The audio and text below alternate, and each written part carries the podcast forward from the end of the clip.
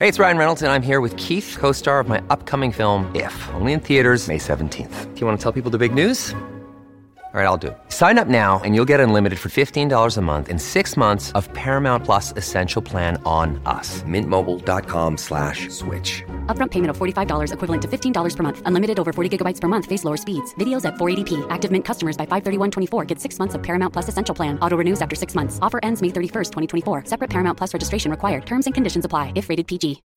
When you need mealtime inspiration, it's worth shopping Kroger, where you'll find over 30,000 mouthwatering choices that excite your inner foodie. And no matter what tasty choice you make, you'll enjoy our everyday low prices, plus extra ways to save, like digital coupons worth over $600 each week. You can also save up to $1 off per gallon at the pump with fuel points. More savings and more inspiring flavors make shopping Kroger worth it every time. Kroger, fresh for everyone. Fuel restrictions apply.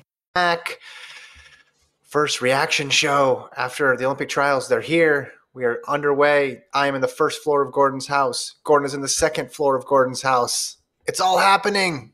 Gordon, how are you? You look like you're in a white cube, like you're in like some like sci-fi movie scene where someone is like dreaming and they're like in an empty white space because you got the white mic and everything. Just look like a dream.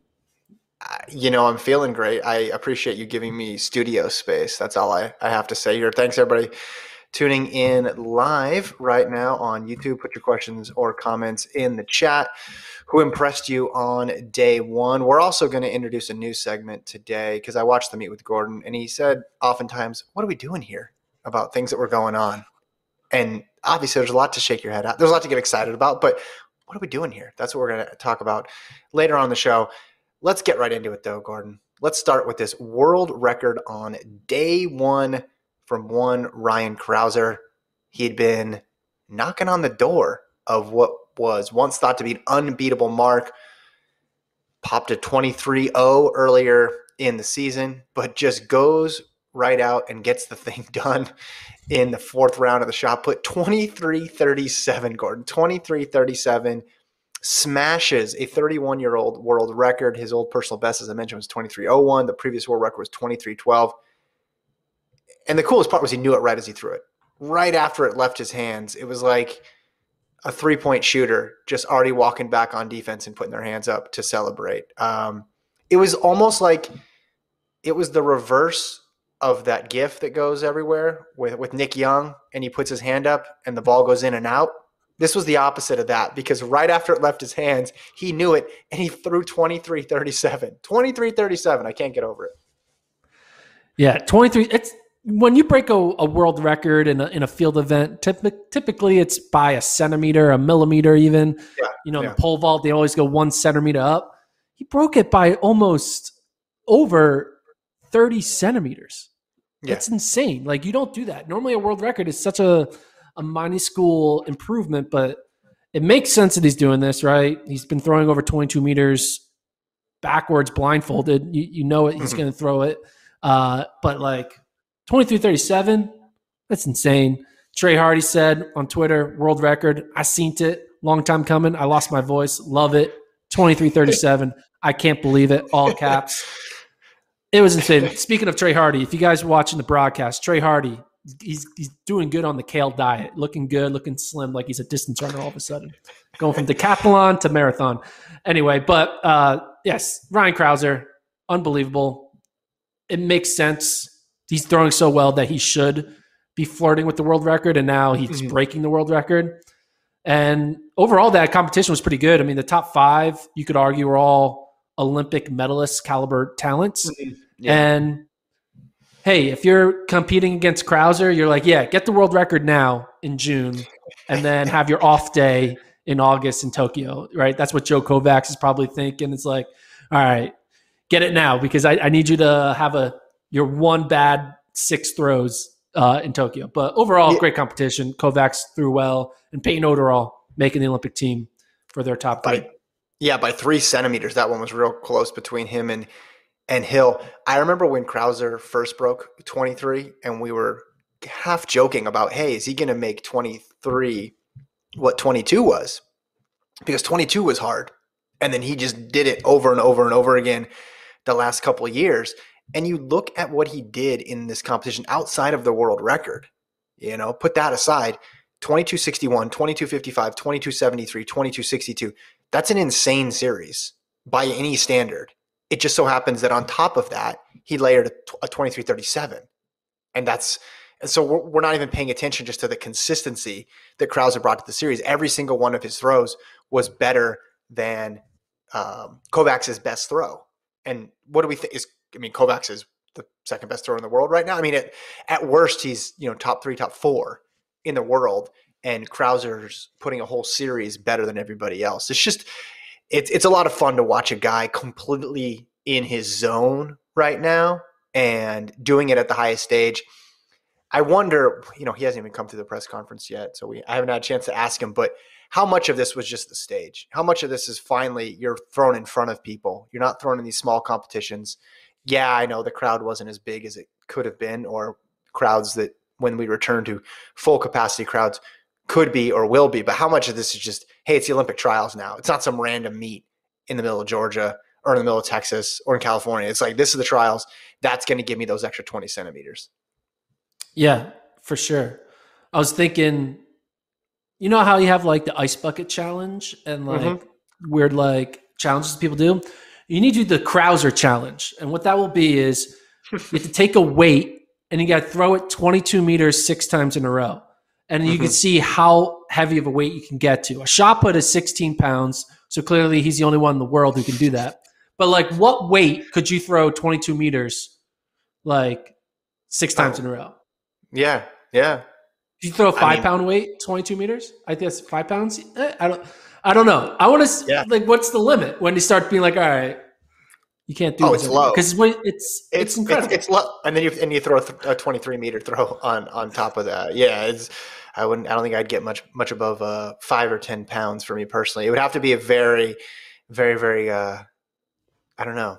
Like, are you talking about like baseball style throw or shot? Like actually shot put style. I guess you have to do a shot put style to be legal, but yeah, I'm just thinking the idea of throwing a rock 22 meters six times in a row just seems very tiring, let alone doing it once. Yeah. So he's at the top of the all time list now. Ryan Crouser 2337 takes Randy Barnes's mark off of the books, and now you look at his whole career, right? So now he's 1, 5, 6, 7, 10.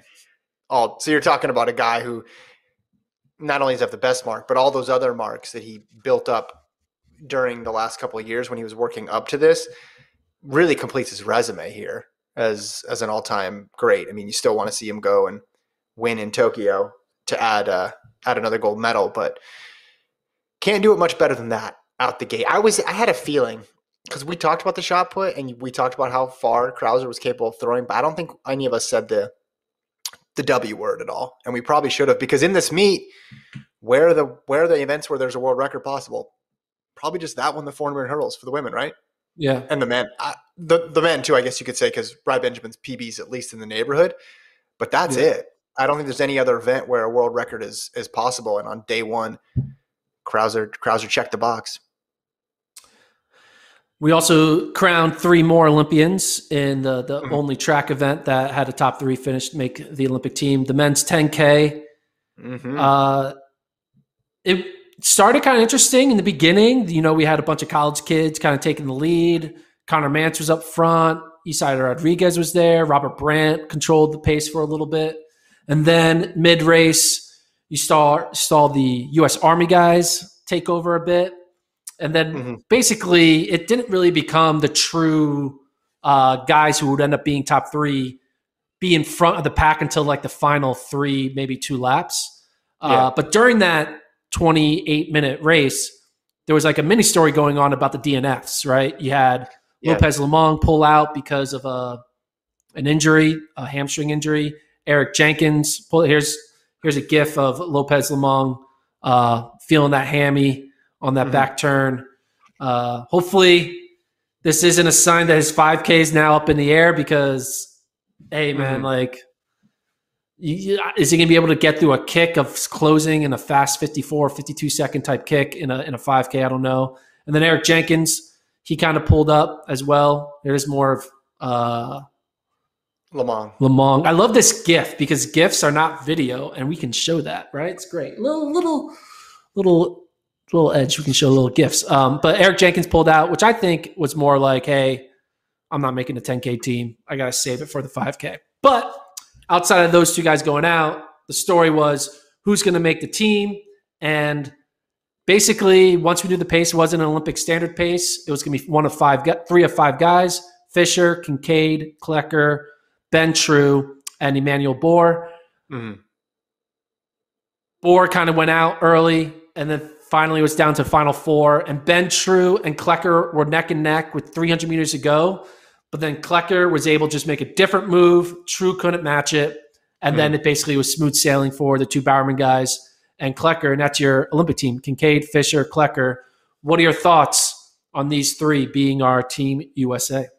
Yeah, I mean, Kincaid obviously super impressive. And ever since he ran that sub-13 in the forest in Portland, you had to think he had a shot at running at this stage, performing like this. But it's a whole different ball game to do it in championship races. And in 2019 USA's, he was obviously in the mix and running really well, but he didn't have the standard. And that was kind of a quirky race there. And they were playing games with Chelimo, and it wasn't as high stakes as what this was. And this was a clutch performance by those guys. I mean, by Kincaid and Fisher and Klecker. Just, it seemed like he was able to latch on, and True didn't. And once that initial move was made, there was no response. And Kincaid closing in 53.5 obviously is a terrific sign. But yeah, I think a lot of the drama went out once it got, like, you knew it was only between five people based on the standard. Yeah. And you cross-referenced your world rankings numbers, so you were basically like, yes, it's these three plus Bor plus True, and that's it, right? It's a five person race, and that's it. I mean, Galen Rupp was in the race, which made it kind of interesting. They were really, NBC was really hammering the Galen Rupp angle. I mean, 27:59. I mean, he closed in 59. He was there at the bell, and then that's the difference between Galen Rupp, the marathoner, and Galen Rupp, the 10K runner. He closes in 59 and Kincaid closes in 53. That's it, right? That's the difference. Big difference right there. Yeah. I mean, I'm with you. I thought a lot of the drama during the middle was just in who was dropping out. Lewis Johnson was super busy. Like, he was catching up with everybody who dropped out. I wonder if he's going to keep that pace throughout the entire meet. Like, is he going to interview every DNF in a distance race? Yeah. Well, then NBC debuts like the dropout cam. They're like following the guys through the tunnel and underneath the stadium. It was a good look at seeing the new Hayward Field and how everything was configured. But yeah, great race. You know, True, I talked about it in the preview show. You know, he's made teams before, but he's also been so close so many times and has had so many near misses that you feel for him because he always is in the mix. And you think, man, he's in a lot of 50-50 races or 50-50 kicks. And he comes out on the short end of the stick a lot of times. And I thought in this race he had an opportunity to do it, but just didn't have the closing speed. I mean, you look at – so this is True's history. 6th in 2012. He was 4th twice in 2013. Made the team in 15. He was 5th in 2016. 4th in 2017. He was 7th in 2019, but made the team though, right, because of injuries and scratches and things like that. So, yeah, so – you know, 6th in the trials in 12, 5th in 16, and then now 4th. But I'm sure he traded all those just for one. Yeah, he's got a lot of heart, man, to keep chasing that dream after losing your sponsor. Still has another shot in this 5K, but you would think now looking at the 5K field, it's, you know, once you throw in Paul Chelimo, those other younger guys, like the college kids, it might be harder to make that team. I mean, you could hope maybe that like a Kincaid and Fisher, or maybe they make the 5K and then they scratch. Do you think that's a possibility? Out, yeah. I mean, that's a possibility, right? It's certainly a possibility, and it's also a possibility they run it and then scratch it later, and it's a possibility they say, I want to be a double Olympian, and the 5 and 10 double is easy in air quotes to do at the Olympics. So let's just we're in good shape. Let's just keep it rolling. With people like Lomong and Jenkins though, I remember 2016, and it was hot during the 10K race there. Legat dropped out midway, and I was thinking, oh, it's over. And then he came back later and won the 5K. And I remember Hassan Mead was like, he took his glasses off and like spiked him on the middle of the track midway through just because he was having such a – there was a lot of DNFs there. And some people bounced back and some people didn't. So it's impossible to know. But the fact that Lomong was an injury and it wasn't just the heat got to me or I just didn't have it, I think that's obviously concerning. And in Lewis Johnson's report, they mentioned a specific right hamstring problem. So that's worrisome for him. Yeah. He's got a few days to get it together. But yeah, Kincaid, Fisher, and Klecker. So, I mean, guys who had the standard, proven guys, made the team. I don't think that's that. It can't be that big of a shock. I am shocked that Fisher lost to Kincaid. Fisher has been kind of the best guy at Bowerman for the past year and a half. And Kincaid's like an interesting story, man. He, coming out of Portland, he was kind of like a low-key, sneaky guy that maybe would have a breakout NCAA performance. But then he got tripped up in an NCAA final. And so he never really had that like marquee run in college. And so he kind of was like a low key, like low risk, high reward type signing that Bowerman did after he graduated, and he was dealing with injuries. He had a breakout indoor 5K, but nothing was really shown yet in a meaningful race that was like, hey, you can be an Olympian or a consistent world qualifier. And then his breakout season was a season where he just didn't have the standard in anything in 2019. Yeah. And now he was able to have a whole year to get the standard, and now he was ready. And he's basically doing what he did in 2019, but this time with a resume. And now he gets to represent Team USA as a result. He's had a wild career from unknown at Portland, dealing with injuries, not making teams because of no standard, to now winning the Olympic trials 10K.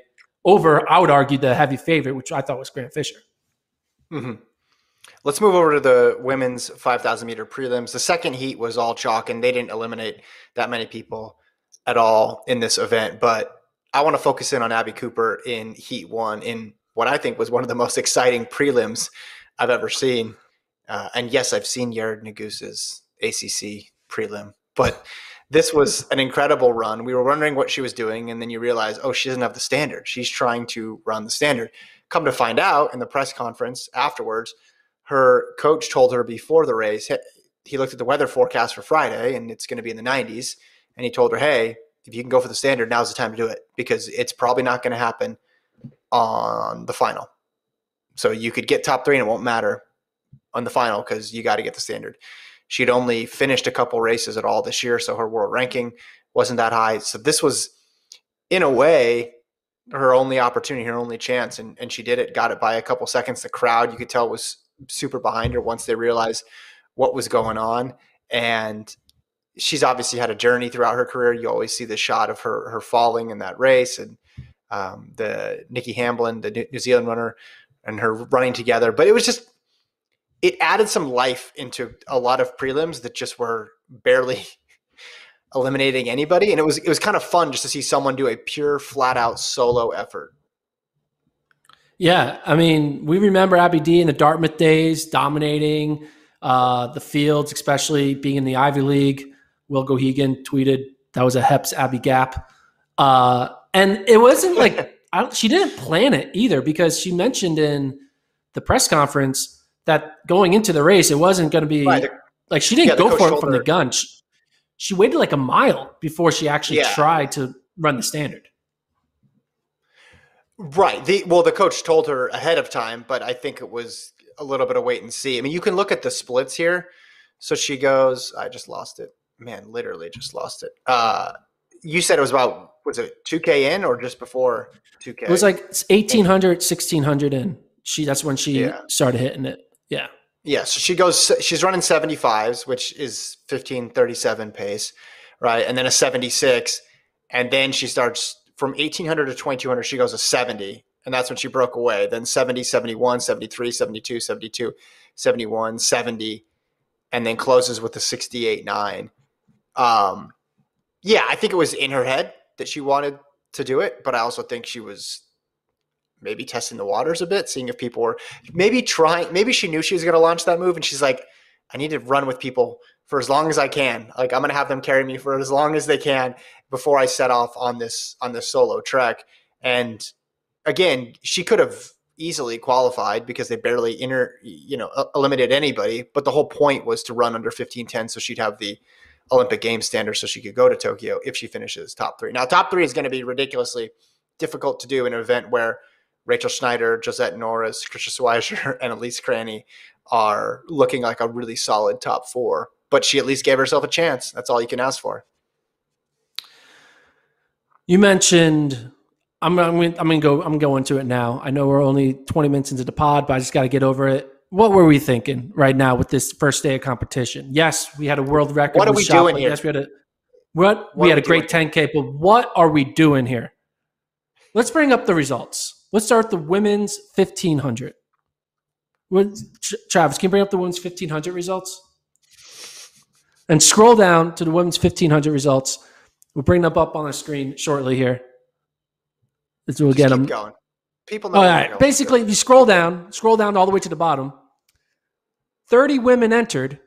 2 of them were DNSs. So there's only 28 women who are on the starting line, and 24 moved on to the next round. So 24 of the 28 field went on. In the 5K, it was very similar to that. There was like 6 DNSs because a lot of them were 1,500 meter runners who DNS'd. And they only eliminated like 4 women again in the 5K. In the 5K, 4 women got eliminated. It went from 20 to 16. You can see this also in a little bit in the 400s, but not as much. It really was more in these 5Ks and 1500s. Why are we having a pointless first round in the 1500 and a pointless prelim in the 5K? I get it. Yeah. They're doing it because it's what the Olympic schedule is like, and you want to simulate the Olympics. If you're going to do that, then invite the amount of people that are in the Olympics. Don't have a field of 20 go down to 16. Have a field of 30 go down to 16. What are we doing here? I don't get it.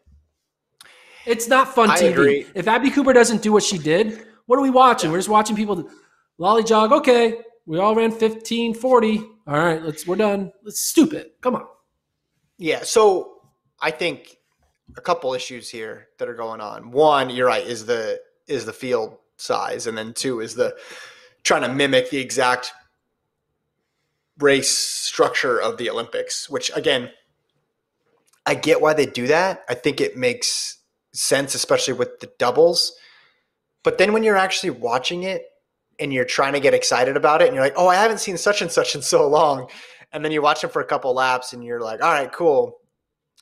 Wait, how many people are they eliminating in this? Like, you're really just seeing a warm-up round. You're really seeing a warm-up round. And you're eliminating people who were either really, really low ranked or who just didn't have the fitness coming in because of an injury or some sort of issue, but are trying to give it a shot. And, it's awesome that they're there, and I admire them going for it.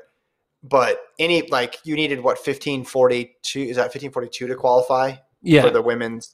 And then for the women's 5,000, and then in the 1,500, 4:14. I mean, great times, but just there's no drama in who's getting cut. And then what's funny is then the opposite happens is then you go from semis to finals, and it's like, whoa, how many people go? Yeah. It's like barely anybody. But yeah, that second heat, we did the math, and it was the second heat of the 5K. There wasn't enough people in it to eliminate enough people in the first heat, even if they all ran super fast. Like Taylor Werner was outside the big Qs, but she should have gotten a big Q because mathematically she was already in based on how many people were left. Like only 20 women ran those 10K or 5K heats, 20 total between 2 heats.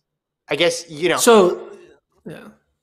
Part of me thinks if you know it's going to be 20, put them at least in one race. Final. Merry Christmas. Straight final. Yeah. Merry Christmas. Yeah. All right. Appreciate everybody who's tuned in to the podcast live stream. Put your questions in the chat. We got one here from Laura who says, what if the guys in the top 3 make it in the 5? Could True then go in the 10K? Yes, is the answer to that question. He definitely could. And I just mentioned a situation, 2019, where True was way back finishing in the 5K, but because of injuries and standard issues, he got to go. Now, the standard is not at play in the same way that it is it was in 2019 with these guys, because we know that the top three had standards, but fourth can be heartbreaking. Fourth is heartbreaking, let me clarify. But there's been a lot of people who have been upgraded, right, for a variety of reasons, who by the time the Olympics come around do actually get to run. But right now he is in the outside looking in. Put more questions in the chat if you got them. Thanks, everybody, for tuning in. If you're Ben True, if you're Ben True, would you I guess I'm trying to think of a scenario where losing to them is better than beating them. I don't think that's a situation. I was thinking, like, would it make sense? Like, you say he could beat Fisher. If he could beat Fisher, but he chooses not to because he knows if Fisher beats him, he'll then scratch the 10K and he gets the 10K. Well, it doesn't make any sense because he hates the 10K anyway. So I don't know. I'm talking some weird, like, tanking situation in track and field, which doesn't exist. So I take it back. Look at the 5K. I mean, knowing what we know now, and we're going to move off this in a second and we'll go to the other events here. But knowing what we know now based on the 10K, like, does that – I mean, that obviously is going to influence your 5,000-meter picks, correct? Yeah, because you can argue – I think you can argue Klecker is going to be, like, a lot more loose and maybe not be as much of a threat because he's like, I got my spot. Like, it's kind of like you're running it more for fun. You can say same thing with Fisher and Kincaid. They could be like – there's just – they know they have a backup plan, so they can – fall off. You know, Lopez is dealing with that injury. Eric Jenkins, you don't know. If I had to update my 5K picks, my 5K picks I think stay the same. My 5K pick, I still have Fisher, Chelimo, and Cooper Tier. But if I had Kincaid in my 5K, maybe I would take him out. I don't know, because I'd be like, hey, he's in the 10K. I don't know. You don't know what these kids want, right? Do they want to be 10K? You know. You just don't know. What do these kids want? That's crazy. No, Trevor, we have not talked women's 100 yet. We're going to get there. Thoughts on Mantz from Sigma Stu, Gordon? He runs the way he's been running since his 22-year-old freshman year. I mean, he keeps going, chugging up front. He's finished well. He finished fifth. Beat Galen Rupp, the battle of cross-country American champions. Rupp versus Mantz. Rupp got the best of – I mean, Mantz got the best of Rupp just by a hair. I hope Mantz – I mean, do you think Mantz is coming back to college, or do you think he's still – or do you think he's ready to kind of go pro and focus on half marathon, marathoning, and 10K-ing in the future and all that stuff? I think he'll come back, but I don't know. Yeah. That's just a guess. I mean, it's a great experience, man. He got fifth in an 11 trials. So Chris Derrick reminds me of Chris Derrick. Yeah, he finished 1 second behind Ben True, and 1 second or a tenth of a second in front of Galen Rupp. That's just great. That's great experience. So I think we'll see him in the future. I think the key is just the closing. You know, taking that closing speed to the next level and being able to close like the guys up front. Getting a lot of questions about the 100, Gordon. A lot of questions about the 100. Yeah, what are the questions about the 100? Because we watched. Everyone who was good qualify. I guess we did see a 1085 or 1084, which is pretty damn quick for a first round. And Shakira Richardson did that, by the way, if people are wondering. Yeah, Shakira Richardson ran 1084. And we didn't have a podcast since Blessing ran her 1063 when dated. So the women's 100 right now, it's just there's a lot of fast things going on. It's all happening in NCAAs. Yeah. You see a first round be 1:10.8. You saw what Blessing did it back in Nigeria. Like, it's just, I'm excited for, I want the Olympic 100-meter final to get here as soon as possible. But I think we're going to see a 10.7 at least in the final from Richardson. What do you think? Over under 10. I'll set the over under at 10.75. Under. I think we might see a 10.6. I'd put the over under at 1072, what she's run before. Okay. Yeah, I thought she looked completely in control, real smooth. You know, I've been kind of trying to figure out how fast this track is, and we don't have a ton of data on it, but 1084, that seems to be her baseline, and then I think she'll just ramp up from there. Javianne Oliver ran really well and broke 11 seconds. So did Kayla White. Gabby Thomas, who's doubling, you know, we know her more as a 200-meter runner, ran 11 flat. Teahna Daniels and Aaliyah Hobbs, we talked about, you know, are the veterans. It's funny to call Teahna Daniels a veteran, but you know, she's been out of college for a couple of years and already made a team. They looked pretty good. They're the fifth and sixth fastest qualifiers. Bryant was solid. Tamara Clark didn't qualify, which is a big surprise. And Twanisha Terry, who was my pick to be on the team, which I got some grief for. I got some people saying, you know, what about Cambrea Sturgis? Cambrea Sturgis looked really good. You know, she ran 11:15, but she won her heat. And Twanisha Terry was fifth in her heat, you know, made it through on time. So right now Sturgis looks like the better pick. But Clark being out, I think, was the biggest surprise. Yeah, Clark coming out. I did not see that coming. Be able to focus, kind of maybe rebounding that 200.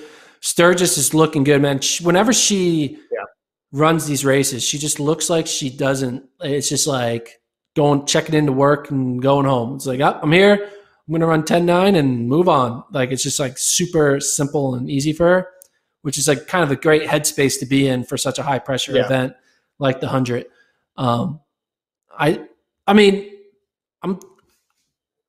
I'm not changing my order, I don't think. I guess Terry is kind of the one that you kind of like, but maybe she's had a bad day, a bad start, you know. I guess we'll know more about who they are once we get to the semis. Yeah.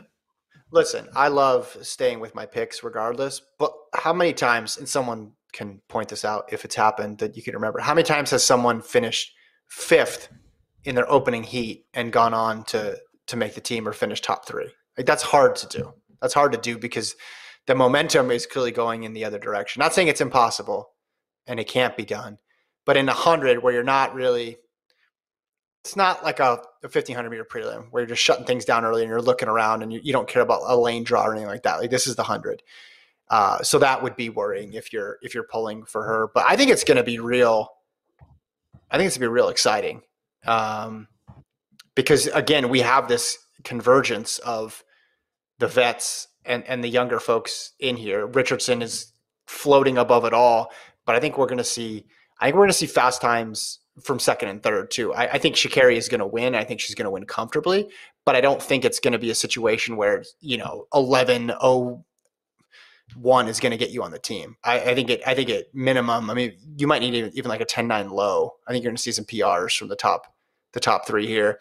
And it fits in, as you mentioned, with the trend right now, all across the world with women's 100-meter running. Who would you say impressed you the most other than Richardson? Who outperformed their ranking going in or their seeding going in the most in the women's 100? To me, it was Teahna Daniels. I mean, she wasn't running anywhere close to 11 flat the entire regular season. And to come out in your first race, go 11:02, I thought it was like, okay, you're clearly timing your fitness correctly. Mm-hmm. And I think with her experience, she should be a threat to, you know, potentially grab a third place finish. And Gabby Thomas looked good too. So those are my two that I would say most impressed me. We got a lot of people in the chat saying, what about this event? What about that event? We're going to get to all the running events. That's the thing about the show. Every night, we're going to get to every single event. So you don't have to worry about it. We got it all. We got it all in there. Gordon and I watched it together. We took notes. Gordon vomited while watching the Sixers. It was a very intense evening over here in Austin, Texas. But we got it all. We got it all covered. So you don't need to worry about us skipping again on Sunday. On event. Yeah, got it again on Sunday. So rest up, I guess, Gordon. So let's move now to let's stick with the sprints here. Let's talk about the men's and women's 400. Men's 400 surprises, people that overperformed or underperformed. You know, Trevor Stewart, top qualifier. Elijah Godwin looked good. LaShawn Merritt, the final qualifier. Randolph Ross got through, but didn't look as sharp, obviously, as he did at NCAAs because that's a really high standard. Kamari Montgomery didn't make it. Michael Norman didn't like his race, but that's kind of par for the course with Michael Norman. What did you think about the men's side of things? Yeah, I was surprised Randolph Ross was third in his heat. I was surprised that Will London won his heat because we hadn't said Will London doing much. I was surprised seeing Elijah Godwin do well. Michael Norman, I wasn't that surprised. It's like, whatever. He's thinking bigger and greater things. And LaShawn Merritt holding on and finding a way to make it to a semifinal. The odds of him making it to a final will be wild. But if he does find a way to make a final, he's on the Olympic team because they take the 400-meter run. Like, if you make the final, if they have an 8-field final, you go to the Olympics because there's the co-ed relay. They take 6 for the relay and then an extra 2 for the co-ed relay. So you just got to make that final and you're on the 4x4. I'm sure that's what LaShawn Merritt's thinking. Just got to make the final. Yeah. Michael Johnson sent out this tweet, which I thought was interesting. I really like Michael Norman. Huge talent, but he makes me worry. Never looks confident. Never sounds confident. Hoping to see consistent domination from him soon. It's definitely in him. I think that's just Michael Norman's personality in terms of how he sounds and how he talks. He seems like a guy who's, he's self-deprecating, does not take himself too seriously. We're basing all of Michael Norman's big meat performances pretty much on 2019 World Championships. That's it. He got beat at U.S. trials by Fred Kerley, but Fred Kerley ran an amazing race, and both those guys ran really fast. He picked up an injury, went to Doha, didn't go well. 2020, the Olympics were canceled, and now we're in 2021. And I think we're falling into the same trap, I think, that you did almost with Brazier, where it's like, is he a big meat runner? And it's like, well, he's 20, or like he's only been through this a couple times. Yeah. No, at the time he was only 20. Oh, right? Okay. Like when he got DQ'd at World Indoors, it's like this is becoming a trend. It was kind of a weird fluke thing. Like they DQ'd everybody at World Indoors that year. You were in the media zone and you got a red card, and you don't even know why. Yeah. So I think Norman will be fine. I think what happens with these races is he goes and runs. He errs on the conservative side in the prelims because I remember in Doha I interviewed him right after the race, and it was kind of a similar interview that he gave to Lewis Johnson tonight, where he said, "Coach Watch is going to be mad at me. Like that was not the plan because he left it too late." Now with the benefit of hindsight, he was probably being cautious because he was nursing an injury, and that's what took him out of the next heat, and then he was out. So it really wasn't about tactics. This, I think he's fine. I just think he's trying to conserve. I think he's smart. But it's like, if you're saying what he says, hoping to see consistent domination from him soon, he's won all of his races this year. Except for this one. Right? Okay, but it's prelim. I don't really care that much about the prelim. But any Diamond Leagues he's won. He's won an NCAA title. He's run 43.5. He is not someone I worry about in terms of big meat performances. He just hasn't had a ton of reps at it, but the reps that he has had has been pretty good when you put aside the one blip in 2019. Yeah, I agree with everything you say. I think Michael Norman should break Michael Johnson's record and then get this tweet screenshotted and put on a t-shirt and then be like, is this confident? I do like Michael Johnson just like taking shots at people. I think that's fun as he's playing the role of like elder statesman, like they do in the NFL or the NBA. And then all the young guys be like, why are the old guys why don't they pass the torch already? Like, why don't they just, or why aren't they happy for us? Like the Shaq and Charles Barkley. Yeah, exactly. Like, hey, you don't even know what it's like to be in this era. I just thought it was interesting. I mean, when it says never looks confident or sounds confident, I don't know what that means. I mean, would you rather have somebody with false bravado? Hey, and listen, American record is held still by Michael Johnson. So if Michael Norman does end up breaking it, he could then definitely put the tweet on the shirt and be like, hey, am I confident now? Because I'm ahead of you in the all-time list. Women's side of the foreign, Felix looked strong. Kaylin Whitney, that was a surprise, got a PB. Waddell & Jonathas ran the best race of the year and looked like the Waddell & Jonathas of 2019, which is a good sign for her. And Kendall Ellis, I thought, was impressive.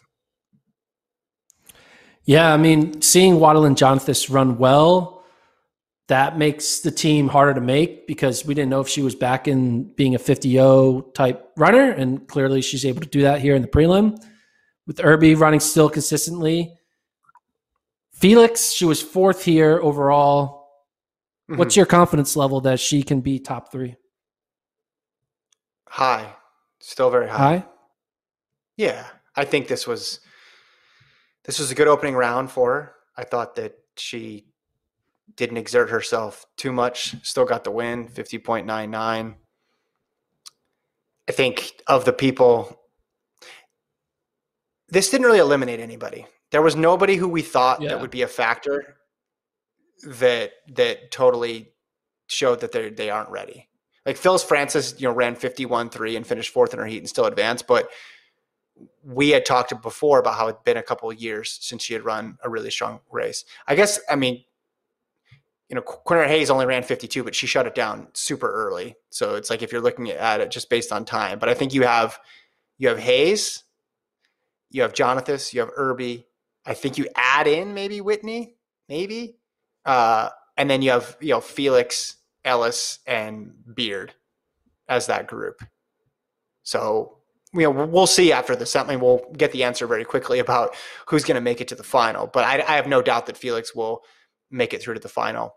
And I'm feeling confident she's gonna make it. I think it's no one showed up and like blasted everybody for 300 meters and then jogged in and ran 50.9. And a thing Mo didn't appear on the track, which I think was another possibility that is big for any of the 400 meter women. Yeah, it is possible. Maybe if we know the way USATF does their whole who's in and who's not in on the start list, as we saw what happened the past 48 hours, Shelby Ulan. Yeah. Maybe a thing Mo's like, hey, I'm coming. We'll see. But yeah, nothing too crazy though. I thought in these 400s. I think if you about it, if you're going in and your whole rooting interest was like Allison Felix, I think you'd be concerned about Jonathas showing that form. And you'd probably be concerned about Whitney. But other than that, I think you're okay with where you're at after the first round. You've done this before, can really lean on that experience. You won your heat and you know exactly what you need to do to win this event. And I think the semis tomorrow, oh, they already have the heats out. Here we go. So now we can look and see who's in her heat for tomorrow. She's in heat one with Hastings, Francis, Stepter, Anderson, Ellis, Beard, and Diggs. So it's top three plus the next four fastest. We should save talking about tomorrow at the end of the pod. Hold on. Top three. Well, this is the end of the pod. Top three in each semi plus the next two fastest. I want to put a bow on the 400. Okay, put the bow. Tie it. Bow is on the 400. And the bow has been placed. Okay. Men's 800. Everyone gets through. But there are a couple of question marks, I felt like. There were some interesting things that happened. Brazier kind of got boxed, but he was fine. Jewett did well in a slow race, which I thought was impressive. Hopple and Murphy and Harris and all the big guns got through. There was, though, a little question about Hopple, where during the press conference, one of the journalists asked Hopple if he's hurt, and Hopple kind of ignored the question. Mm-hmm. Should we be concerned about Hopple being a lock with Brazier? Did he look hurt when he ran? Or was this more a question about, hey, you haven't been running any of these, you haven't run a race in the last month. Is there anything wrong? Or was it based on how he ran? Because he looked Bryce Hoppley to me. Yeah. I don't know. I wouldn't even think to ask that question. But the fact that he kind of ignored it makes you think maybe there's something, but maybe he's clearly not injured, so that's why he ignored it. He's like, what? He didn't even remember the question because it didn't make sense to him. So and then they asked Brazier, like, were you limping or something? Or did you have an injury? And then he just said no. And I mean, Brazier looked fine. Someone can correct me if I'm wrong. I didn't see any issue with Brazier other than he got boxed, but Sawinski moved out and he was able to slide in. That inside pass move happens a lot when you're in second because the person in first does tend to drift a little bit. And it wasn't unrealistic for Brazier to tactically put himself in that position. I think he probably knew that eventually the rail would open up and he'd be able to go by. You know what's weird about injuries in track and field? I know they don't want to have any excuses, but the reason why you disclose injuries in other sports is because you don't want opponents attacking them. You don't want someone to know that your right arm hurts, because then they'll try to hit you in the right arm or they'll attack you at that pressure point. But in what are they going to do if Bryce Hopple said, I sprained my ankle? Are they going to be like, ooh, Bryce Hopple, sprained ankle. Let's really go at him from the gun, really put pressure on him. It's an 800. That's what they're doing anyway. It's true. I want to give a big shout out, though, to Shane Strike of Lipscomb. He qualified. I think he's going to be the Craig Engels of 2016. Explain. He's got a mullet going a little bit. Oh, he kind of has that old school move of like not really winning any race, but kicking well in the final 50 to find a way to sneak on to the next round. That's what Craig Engels did in 2016, where he kept on finding ways to make a final in both the 8 and the 15. A couple of them had to deal with some DQs, but he made it, and that kind of took off his career. Shane Strike, Lipscomb. He's my fun wild card of the 800. I hope he makes the final, the second out of the semifinals, so I can cheer for him. But this is a Shane Strike fan podcast until the end of the 800. So we should get sponsorship. Yeah. So yeah, you were big on Lipscomb. You learned the fight song, which I thought was very committed, Gordon Mack. When it comes to Brazier and Hopple and Murphy and all these guys, I think we'll know tomorrow in the semis. I think the difference between the first round and a semi in the 800 and the 1500 in particular is massive. So different. So we'll know. They'll actually get put under pressure in these heats. Can I mention the semi heats for tomorrow, or do you want to wait? Yeah, well, now let's talk about tomorrow. Let's talk about tomorrow. So, Travis, this is the clip. What is going down on day 2 of the Olympic trials? Kevin, hit me. What's going down? Well, it's going to be highlighted by the women's 100-meter final at the end of the night. But we also have semis in the men's 400 and women's 400, and in the men's 800 and women's 1500. We'll also see the men's 100 open up. But it really is that women's 100-meter final where we'll probably see something special from Shakira Richardson, because that's what she seems to produce over and over and over again. Let's dig in, though, I want to, on some of these semis, if we could. The day of the semis. That's what they call it. The great day of semis. You got women, start the women's 15. Women's 15 semis. Let's bring that one up. What do you think? Mm-hmm. Do you think anything chaos can happen here in this women's 15 semi? Of course. And the fact that things were pretty chalky today leads me to believe that we're going to see some upsets tomorrow. So top 5 in each semi plus the next 2 fastest. I mean, Ellie Puryear St. Pierre looked really good as per usual.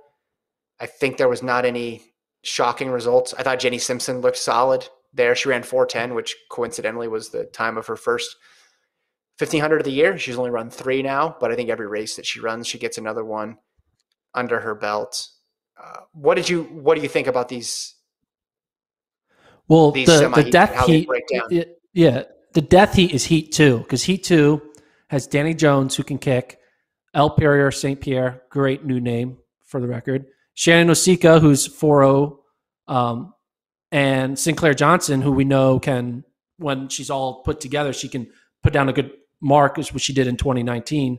So that's 4 athletes that are like legitimate.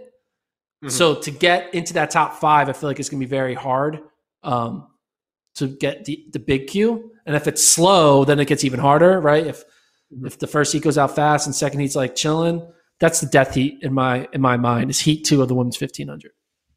I mean, heat 1's pretty tough too. Hiltz, Simpson, McGee, McLean. Come on, you can't do that though. You can't put Simpson as like she's running 408, 406, like.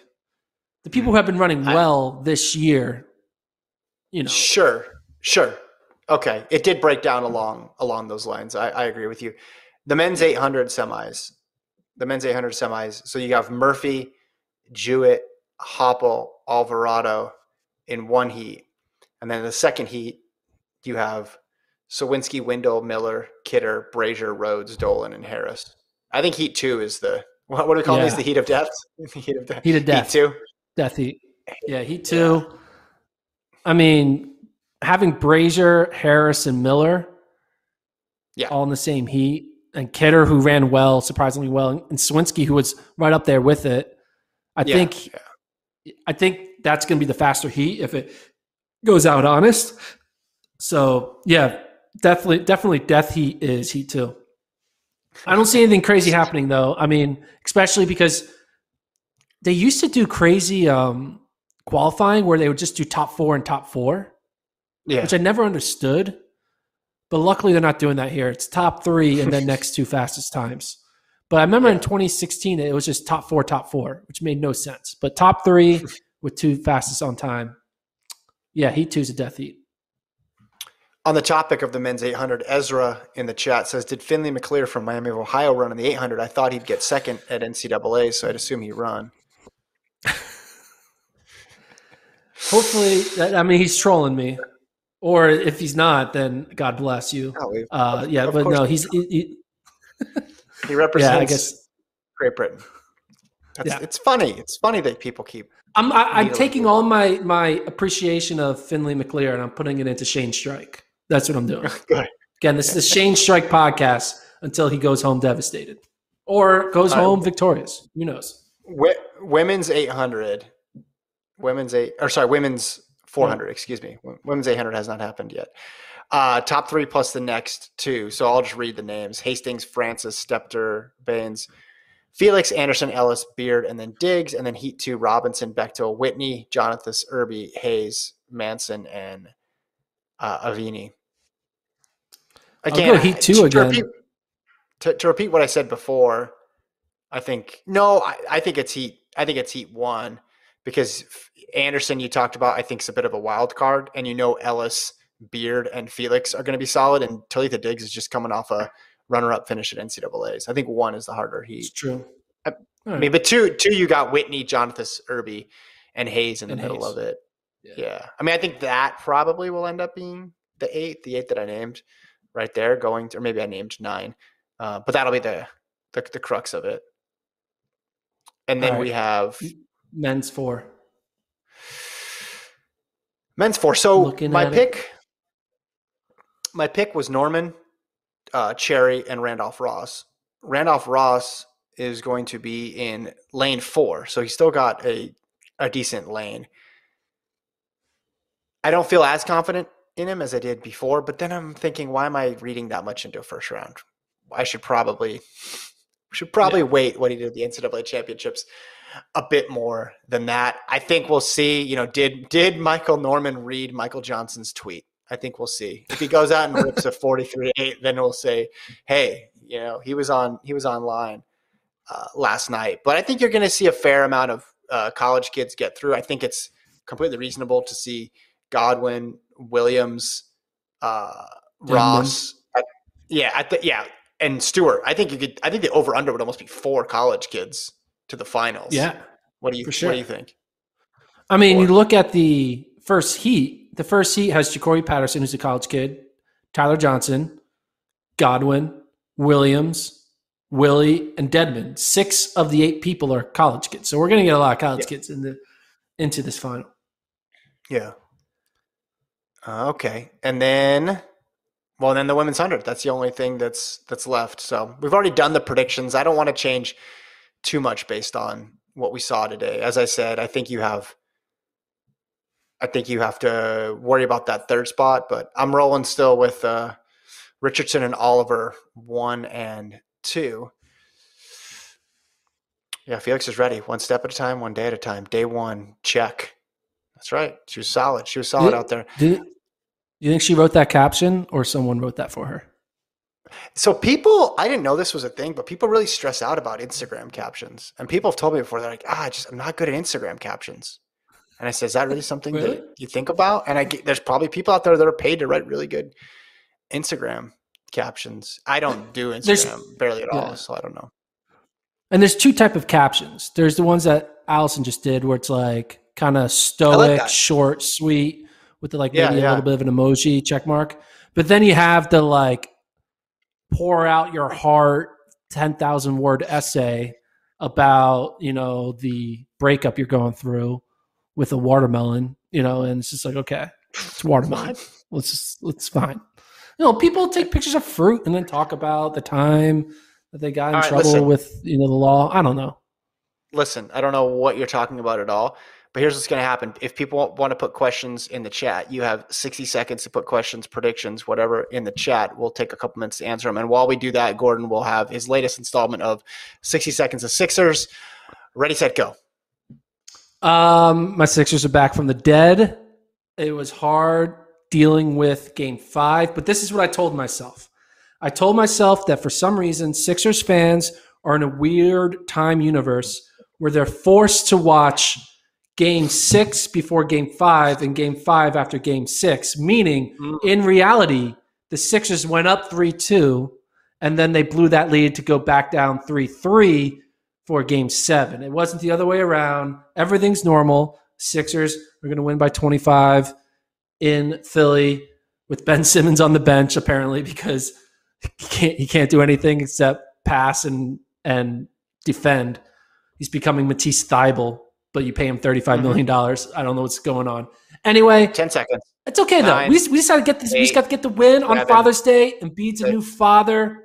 5, you're going to have to watch it with 3, me, Kevin. It's going to be great. 2, hopefully I'm in a good mood 1, for the Sunday podcast. That's all I got. Time is up. Let me just tell people who are watching and listening, I watched sort of the game with Gordon because everything was going on at once. He's a complete lunatic. It's not even debatable. I mean, I thought I was bad when my teams were involved. Completely unhinged. Not screaming, but just in a mood. And then silence. When it got close at the end, wandering around, I wasn't allowed to like touch that. All the superstitions were out. It was very, very interesting. Let's jump into the chat here real quick. Does Kevin now have tier on his 5K team after watching the 10? You know, that's a great question because I'm looking at Gordon's 5K rankings. Fisher, Chelimo, Tier, Lomong, Bor, McGordy, Hawker, Kincaid, Klecker, Nico Young, and Ben True. So if you take Lomong out if he's hurt, if you put McGordy in the steeple. Yeah, it's like the amount of people left are pretty low. I mean, you feel good about Tier mixing it up with those guys. But, I mean, I don't want to change my picks, but, yeah, those guys who were hurt today, who did not finish the 10K, I don't think you're very optimistic about it. Just because Bernard Ligat did it in 2016 doesn't mean it's gonna happen. Will Doc Rivers get fired after the Sixers loss? No, we can't do that now. We're staying on track. Not yet. Any concern for Michael Norman? I don't know. No, why are people concerned about Michael Norman? I don't know. Of all the people to be concerned about, why are people concerned about Michael Norman? I don't understand. Maybe because we did a whole segment about it. Maybe I don't know. No, I mean people watched and they probably saw the Michael Johnson tweet and they thought it was he's in peril. I think he's fine. A lot of people asking about Twanisha Terry. Yeah, I would be surprised if she's able to rally and get on the team. I think if she's able to make the final, I think it would be a big success. I think two things are happening in that race. The veterans are rallying and the college kid, like Sturgis, is holding. I think that's, and you get down to only a few spots. All it takes is a couple people ahead of you that you didn't anticipate. And then you're quickly out of the mix. But, you know, Gordon mentioned Teahna Daniels. I was talking about Javianne Oliver.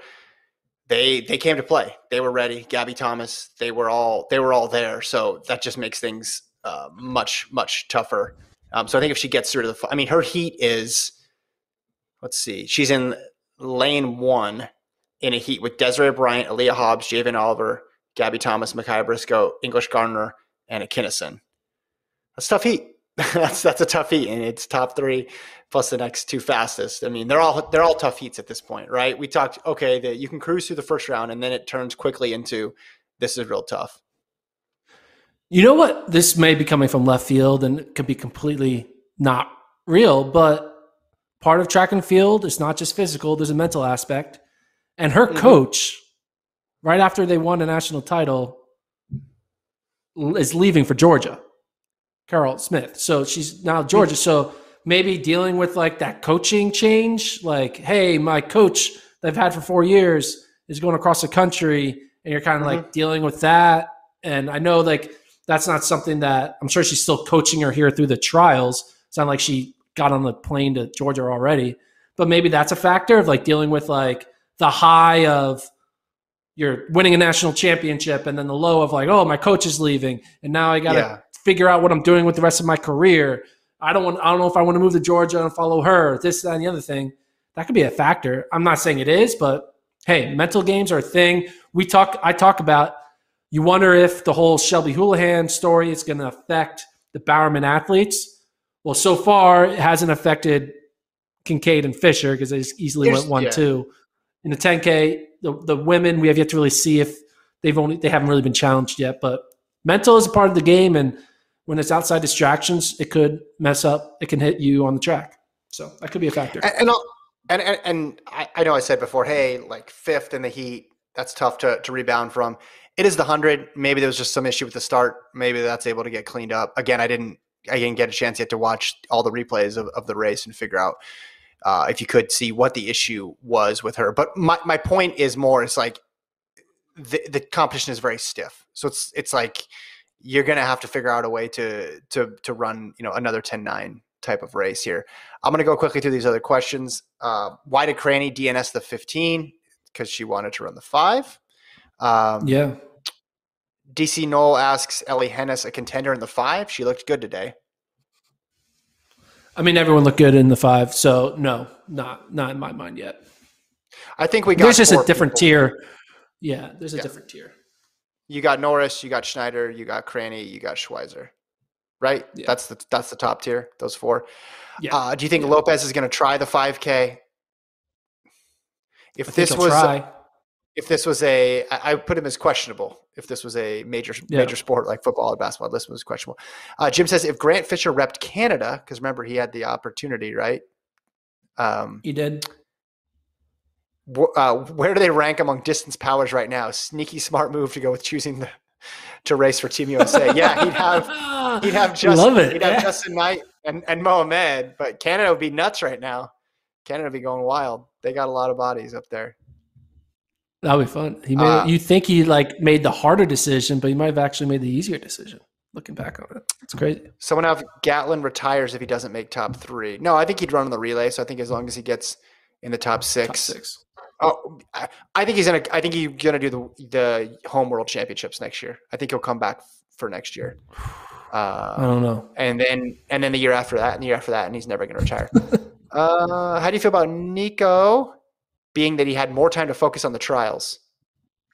I think low-key Nico might actually run really well because he didn't do NCAAs, and I think he's a talent, and I think he just had a bad day or bad race in a weird time trial type, like prelim type competition, and I think Nico Young will make the final and finish top 10. I don't think he's going to be top 3, but I could see him finishing between 7 and 10. That'll be Ethan asks, worried about Bryce Oppel? I'm not. No. If the injury thing didn't get brought up in the press conference, it would not have been in my mind based on running. I know other people in the chat, Kyle says Oppel did not look great to me. But that's the tough thing. You don't know if they're just managing effort or if there's an actual issue. Frank asks, should Herta have entered the 15 instead of the 800? Maybe. Yeah. Especially when you take Shelby out, the 15 just becomes a 2-spot opportunity, right? Mm-hmm. With El Purior basically being the only lock, and then there's 2 spots open. Yeah. All right. Thanks for all the questions and the comments. Hey, one last thing. Yeah. One last thing. Tomorrow, the men's 100-meter first round, Heat 4, has Noah Lyles, Ronnie Baker, and Fred Kerley.